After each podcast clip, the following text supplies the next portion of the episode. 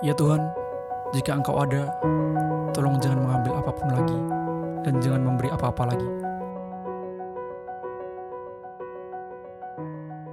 Selamat beraktivitas para pendengar podcast Sosiogram sekalian. Gua Alfa. Kali ini gua akan ngebawain suatu kisah dari seseorang yang sangat terkenal dan mungkin beberapa pendengar tidak asing dengan namanya.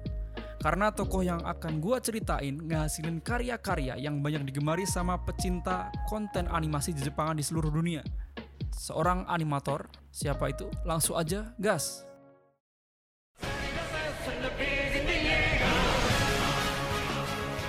It's bukan theme song yang ini. Kalau ini beda cerita, nanti di podcast selanjutnya akan dibahas. Lahir di kota Komi, prefektur Nagano, negara Jepang. Ada yang tahu nggak? Kota tempat lahirnya terletak kira-kira sekitar 125 km ke arah barat dari kota Tokyo. Tahu kan Tokyo? Kalau nggak tahu kapan-kapan bakal gua bahas. Dia lahir 9 Februari 1973. Betul sekali. Beberapa hari yang lalu habis ulang tahun dan umurnya sekarang kira-kira 48 tahun. Cocok lah ya jadi orang yang udah mapan. Kira-kira ada yang tahu nggak siapa yang gua bahas ini? Dia adalah Makoto Nitsu atau dikenal sebagai Makoto Shinkai, seorang animator, pembuat film dan manga. Waktu zaman sekolah dulu, dia kepincut sama yang namanya seni. Untungnya, dia salurin bakatnya dengan cara ngebuat manga dan novelnya sendiri. Dia ngelanjutin kuliah di Universitas Chuo yang merupakan salah satu universitas ternama di sana. Salah satu alumninya Toshiki Kaifu, seorang perdana menteri Jepang. Pasti kalian nggak ada yang kenal. Ya iyalah karena dia perdana menteri Jepang tahun 89 sampai 91. Pasti banyak dari pendengar yang belum lahir. Oke, balik lagi ke Makoto Shinkai. Dia ambil jurusan sastra bahasa Jepang.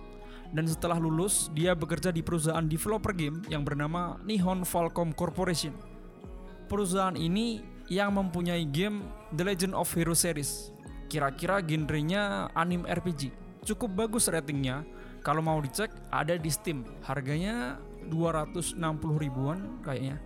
Tapi karena sekarang lagi Imlek, ada diskon. Ups, bukan promosi, tapi diwanti-wanti ntar kilaf. Oke, di Falcom, dia kerja cukup lama, kurang lebih lima tahun setelah akhirnya dia ketemu sama komposer musik bernama Atsuhi Tenmon Shirakawa.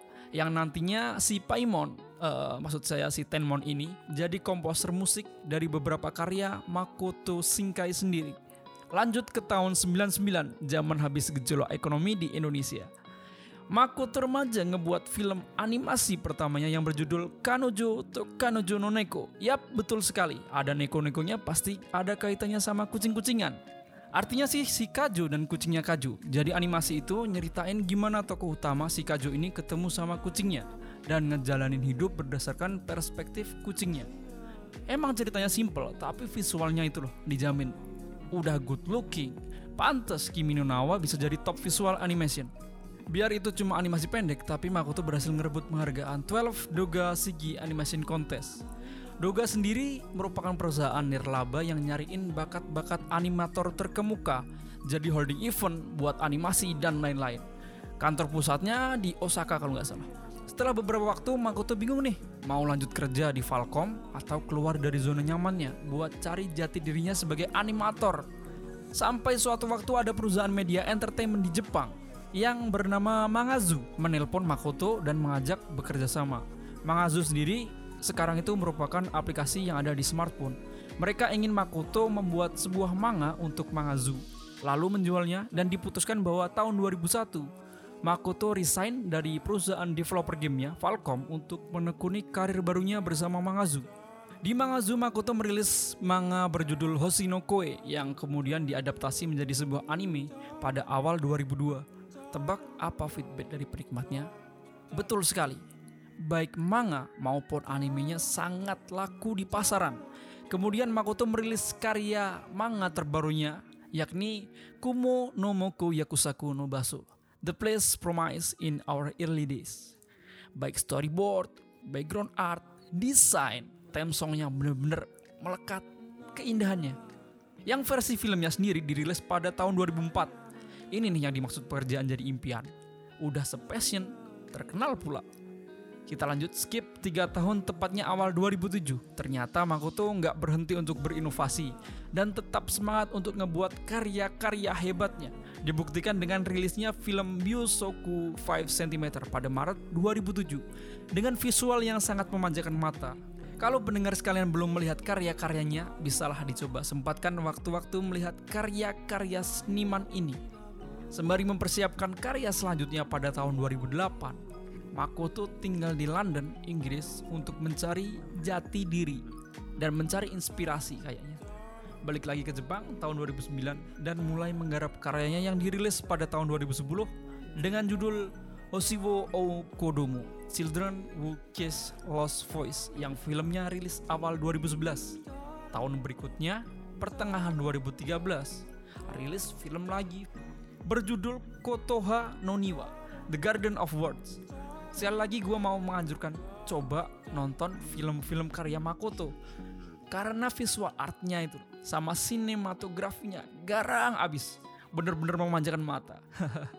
Kemudian pada 2016 mungkin para pendengar udah pada tahu ada satu karya paling fenomenal ini. Yang terkenal sampai kancah dunia apalagi kalau nggak Kimi no Nawa Your Name yang mendapatkan penghargaan posisi kelima film terlaris sepanjang masa di Jepang Gua garis bawain di sini. Sepanjang masa di Jepang nomor 5 sampai saat ini. Kesuksesan dia diulang kembali pada waktu 2019 dengan film Tenkinoko atau Banjir. Eh maksud gua Withering With You dengan penghargaan film animasi terlaris sepanjang masa sebelum digantikan saat ini oleh Shingeki. Oh, salah. Mungkin Train maksudnya. Relate bener emang kayaknya sama kehidupan sekarang banyak bencana. Oke cukup segini tentang salah satu animator hebat dari Jepang dan akan gue simpulkan beberapa poin penting di sini. Makoto Shinka sendiri sampai sekarang sudah meraih kurang lebih 13 penghargaan baik dari Jepang maupun luar negeri dan pastinya akan bertambah lagi seiring inovasi-inovasi yang tidak akan pernah padam dan mayoritas penghargaannya adalah menjadi sutradara terbaik yang dulunya dia suka seni jadi animator, developer game, sekarang menjadi sutradara terbaik. Memang sangat-sangat hebat. Dia punya anak yang sekarang itu jadi aktris cilik di Jepang sana. Istrinya juga tentu saja merupakan aktris senior di Jepang sana. Dia dijuluki sebagai penerus Hayao Mizaki, sang legendaris animator Jepang. Dan ada satu fakta yang cukup menarik di sini. Ada asteroid di tata surya kita yang diberi nama 55222 Makoto Shinka sebagai bentuk apresiasi atas karyanya yang fenomenal di film Your Name yang nyeritain bencana asteroid jatuh. Jadi kalau pendengar sekalian sedang menggeluti dunia entertainment, khususnya animator, terus bersemangat karena tanpa ada teman-teman animator sekalian, mungkin ada warna yang menghilang dari kehidupan ini. Di pertemuan selanjutnya gue akan ngomong tentang teknologi yang bisa ngebuat orang-orang di seluruh dunia bakal bisa pakai internet. Jadi bukan cuma orang-orang kota maupun orang-orang yang sudah terakses aliran listriknya, tetapi benar-benar semua orang di dunia bisa menggunakan akses internet di mana pun, di gunung, di lembah, di lautan, mereka bisa pakai. Asal ada teknologi. Dan kalau kalian suka sama podcast ini silahkan share ke teman-teman kalian. Mari sama-sama berbagi ilmu dan berbagi perspektif. Sampai jumpa lagi di Sosiogram Freedom for Glory.